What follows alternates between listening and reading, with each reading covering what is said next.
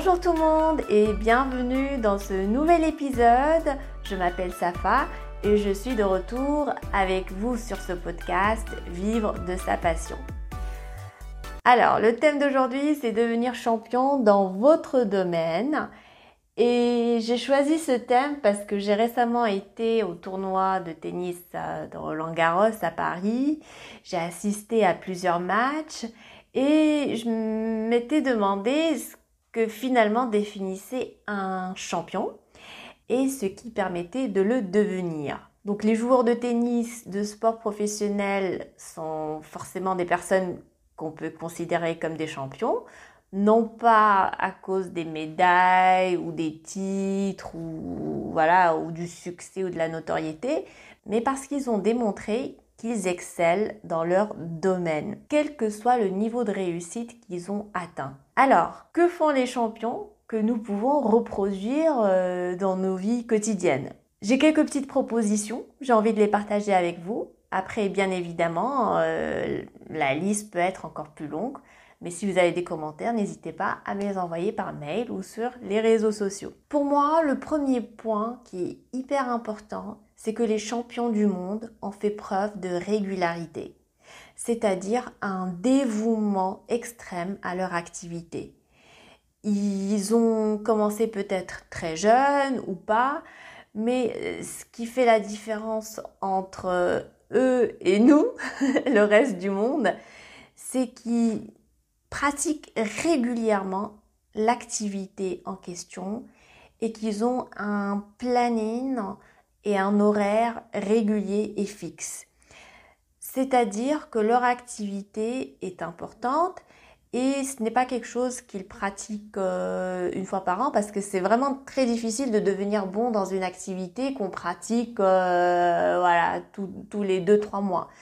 Euh, donc, ce qu'ils font, leur activité, elle est non négociable. Ce n'est pas quelque chose qui serait sympa de faire ou quelque chose qui serait euh, bien de faire, mais c'est quelque chose qu'ils doivent faire. Donc c'est un dévouement extrême à leur activité. Les champions du monde travaillent sur l'amélioration du cœur de leur métier. Alors qu'il s'agisse de frapper la balle, ils, refont le même geste euh, quotidiennement jusqu'à pouvoir le maîtriser ou trouver d'autres façons de l'améliorer. Donc frapper la balle ou faire un saut en patin à glace ou quel que soit le sport, ben, ils refont le même exercice jusqu'à la perfection.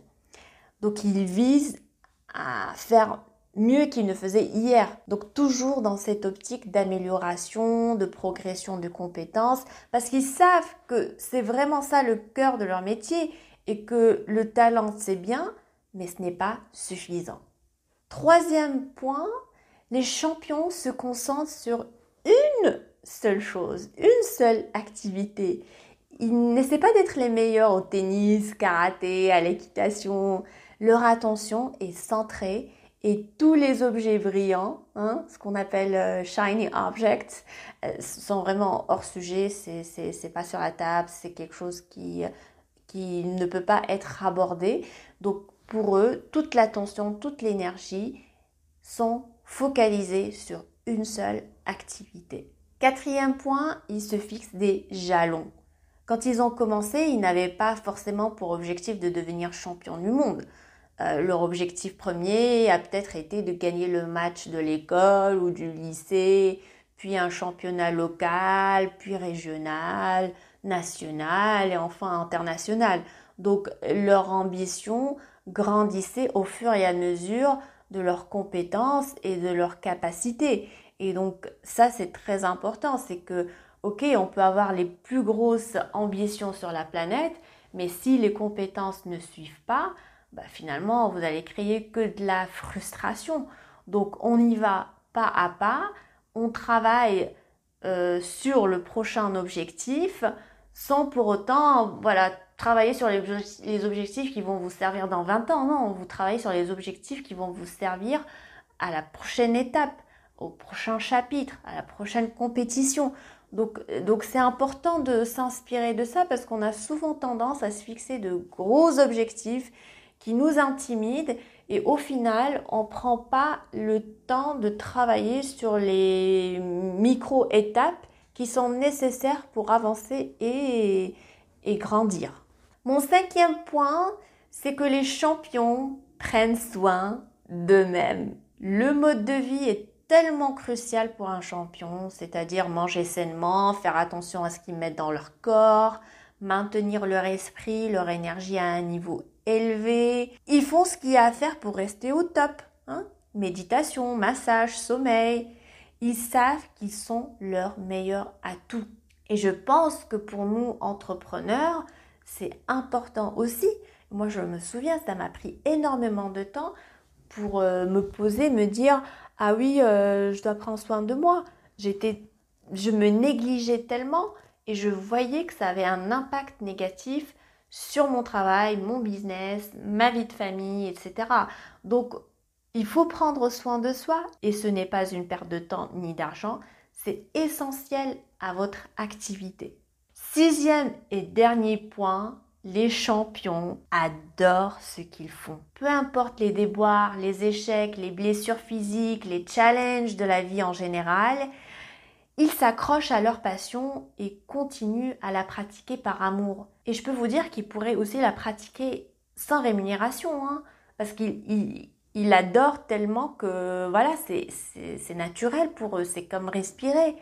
Et, et ça, c'est hyper important dans l'entrepreneuriat également, de d'aimer. C'est pour ça que moi, je j'avançais toujours cette idée de vivre de sa passion parce que c'est sa passion, c'est son l'amour qu'on porte pour son projet, pour son activité, pour son métier qui va faire que vous allez réussir par rapport aux autres qui ne sont qu'à la recherche d'une compensation financière et puis basta.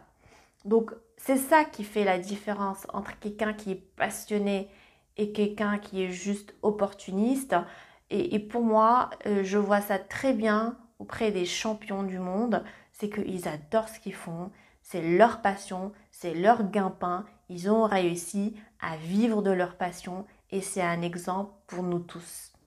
Rappelez-vous que les titres et les médailles ne sont que la cerise sur le gâteau. Et que vraiment, nous, on ne voit pas le travail qui se fait pour atteindre cette euh, séance dédicace ou euh, ce lancement de livres, etc. Il y a énormément de choses qui se, passent derrière.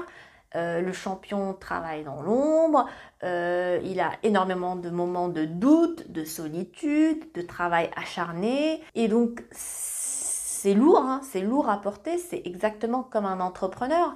Et donc, nous, public, externe, nous n'avons pas l'occasion de voir tout ça mais il y a un travail acharné qui se fait derrière pour atteindre les sommets.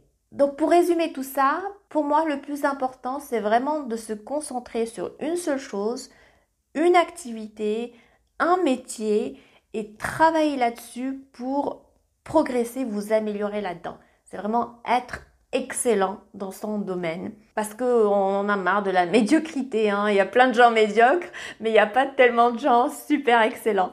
Donc, pour pouvoir être excellent, bah, il faut refaire l'activité quotidiennement, régulièrement, progresser, s'améliorer, voir que voilà, vous avancez dans votre apprentissage et dans votre mise en pratique. Et surtout se focaliser sur une seule chose. Hein, le syndrome des objets brillants, hein, de Shiny Object Syndrome, je le connais très bien parce que moi-même j'ai été victime de ce syndrome et euh, ça vous fait perdre énormément de temps, ça vous déconcentre et puis finalement euh, vous, n'atteignez rien hein, finalement. Donc concentrez-vous sur une chose, concentrez-vous sur développer votre activité, votre métier, vos compétences Soyez régulier.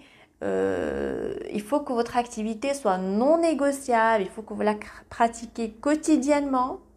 Et puis, bien évidemment, il faudrait que ça soit une activité que vous aimez, que vous adorez, qui vous, nourrisse, hein, qui, qui euh, vous donne de l'énergie, qui vous euh, remplit. Et c'est très important aussi parce que, comme je vous ai dit, il y a énormément de moments de doute de moments de solitude. Et c'est cet amour que vous avez pour l'activité qui vous fait tenir. Hein. Vous n'allez pas toujours avoir un public derrière pour vous encourager. Vous n'allez pas toujours avoir votre famille, vos amis derrière pour euh, vous soutenir.